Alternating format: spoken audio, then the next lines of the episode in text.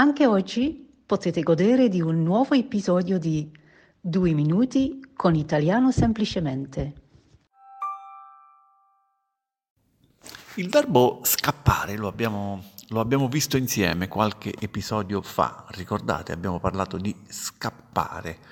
Ebbene, la frase fare una scappata credo meriti un episodio a parte, allora facciamolo.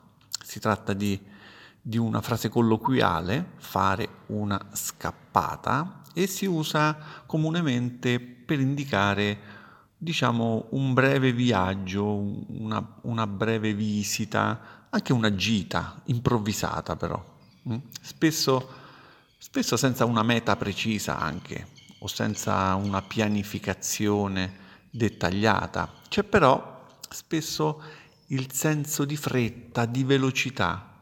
Ad esempio, posso dire, prima di andare insieme a trovare Maria, devo fare una scappata a casa, perché ho dimenticato il regalo da darle. Quindi, mh, ho dimenticato il regalo di Maria, quindi devo fare una scappata a casa. Si tratta di una breve visita a casa, molto veloce, eh? necessaria in questo caso.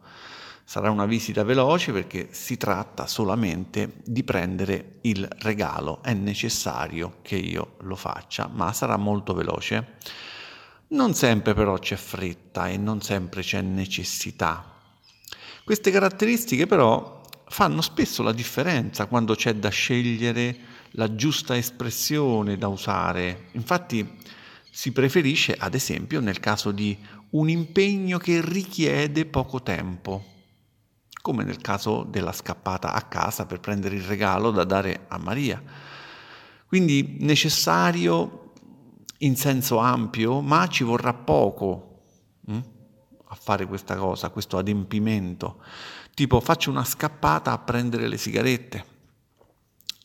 Non che le sigarette siano necessarie, ma magari in qualche modo lo sono, quindi in senso ampio. Non sempre c'è fretta, quindi... e non sempre c'è necessità. Eh, ad esempio posso dire, ehi, perché non facciamo una scappata a vedere la mostra d'arte a Milano questo weekend? Sarebbe divertente. Hm? Perché non facciamo una scappata a Milano?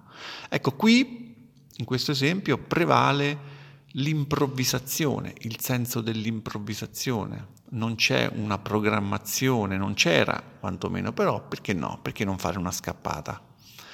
Non c'è neanche necessità e non è detto che ci sia velocità o fretta, semplicemente c'è improvvisazione. Abbastanza simili quindi sono le forme fare una breve gita, fare una fugace visita, fare una breve vacanza, fare un breve viaggio all'ultimo minuto, oppure anche, molto simili, fare una puntatina o fare una capatina. Abbiamo un episodio in merito, eh? fare una capatina, l'abbiamo già visto in passato. Si usa anche scappatina, fare una scappata o fare una scappatina, che accentua l'idea di velocità.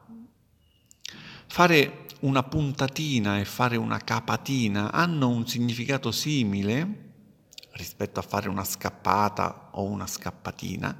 La puntatina si preferisce a una si, si, si riferisce a, un, a una breve visita ad un luogo o ad una persona, ehm, spesso durante un viaggio o durante una passeggiata.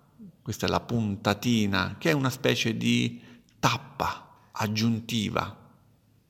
Ad esempio, vado a fare una puntatina a trovare mia zia prima di tornare a casa, quindi faccio una puntatina da mia zia. Ecco, fare una capatina invece si usa più spesso nel senso di fare una deviazione, una breve deviazione, sempre durante un viaggio per visitare un luogo o incontrare qualcuno. Tipo, abbiamo fatto una capatina a Venezia durante il nostro viaggio in Italia. Più o meno siamo lì comunque, eh? con puntatina, capatina, puntatina, siamo lì. In entrambi i casi indicano una breve pausa o deviazione dall'itinerario previsto per visitare qualcosa o incontrare qualcuno. Le differenze possono essere sottili, dipendono un po' dal contesto in cui vengono usate. Non è il caso di scervellarsi eh, alla ricerca di una chiara distinzione. In generale la scelta dipende dal contesto, dal registro linguistico, formale o informale. Ad esempio, fare una scappata, una puntata e una capatina molto simili, sono informali, colloquiali, e spesso sono usate tra amici, eh, sono usate tra familiari, mentre fare una fugace visita, ad esempio, beh, questa eh, è, una, è un modo più formale, è una frase quindi più formale, più adatta a situazioni in cui si vuole essere più precisi e attenti al linguaggio utilizzato. Vi faccio notare, per concludere, che abbiamo visto in passato anche l'espressione ci scappa e, se ricordate, abbiamo usato il termine scappata in quell'episodio, però in modo diverso l'abbiamo usato. Non abbiamo detto fare una scappata. Abbiamo visto la frase siamo andati a Roma, abbiamo visto cinque musei in un giorno e poi ci è scappata anche una visita al Colosseo. Quell'episodio infatti era dedicato a scapparci, quindi ci scappa, ci è scappata. Anche questo modo di esprimersi è colloquiale, ma qui si esprime un qualcosa in più che siamo riusciti a fare, similmente a siamo anche riusciti a fare una visita al Colosseo. Questo vuol dire ci è scappata una visita al Colosseo. La presenza di ci, la particella ci, è importante qui per capire il significato e la distinzione rispetto alla scappata di questo episodio. Poi un'altra cosa che vale la pena di dire sulla scappata, questo è un termine che può anche essere usato per indicare un intervento fuori luogo nel corso di di un dialogo, una conversazione, anche fuori luogo, ne abbiamo già parlato. In questo caso si, si usa avere una scappata. Più raramente potremmo anche dire fare una scappata. Il senso è simile all'uso del verbo uscirsene. Anche qua abbiamo un episodio in merito a questo verbo uscirsene. Beh, eh, avere una scappata e a volte fare una scappata è simile a uscirsene con qualcosa.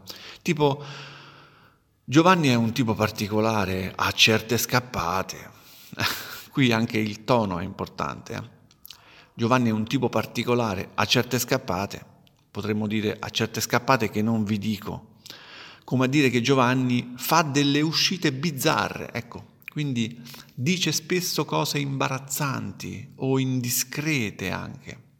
Se ne esce con frasi particolari, come dire che è un tipo un po' sui generis, potremmo dire. Perché no?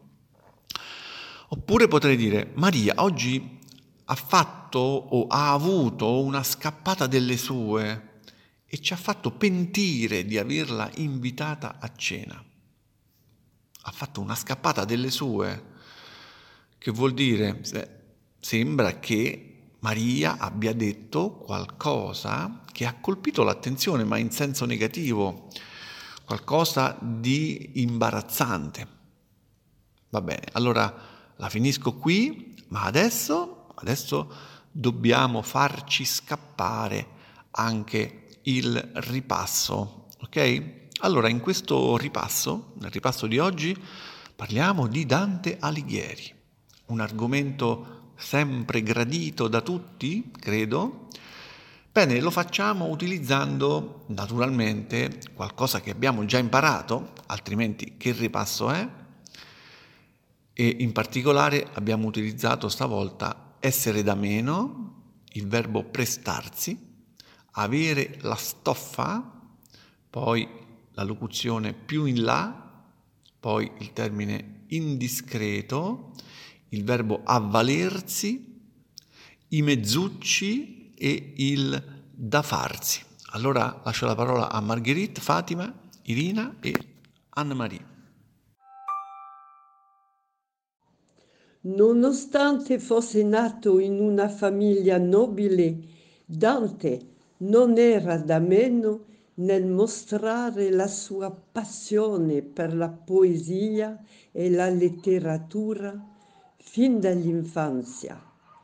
Si prestava spesso a scrivere poesie e a partecipare a concorsi letterari, dimostrando una grande stoffa nel maneggiare le parole.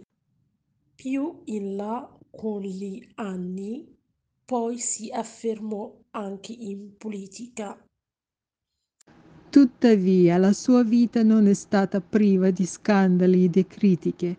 Alcune delle sue opere sono state giudicate indiscrete e controverse, causando spesso polemiche e ostilità da parte di alcuni membri della società dell'epoca.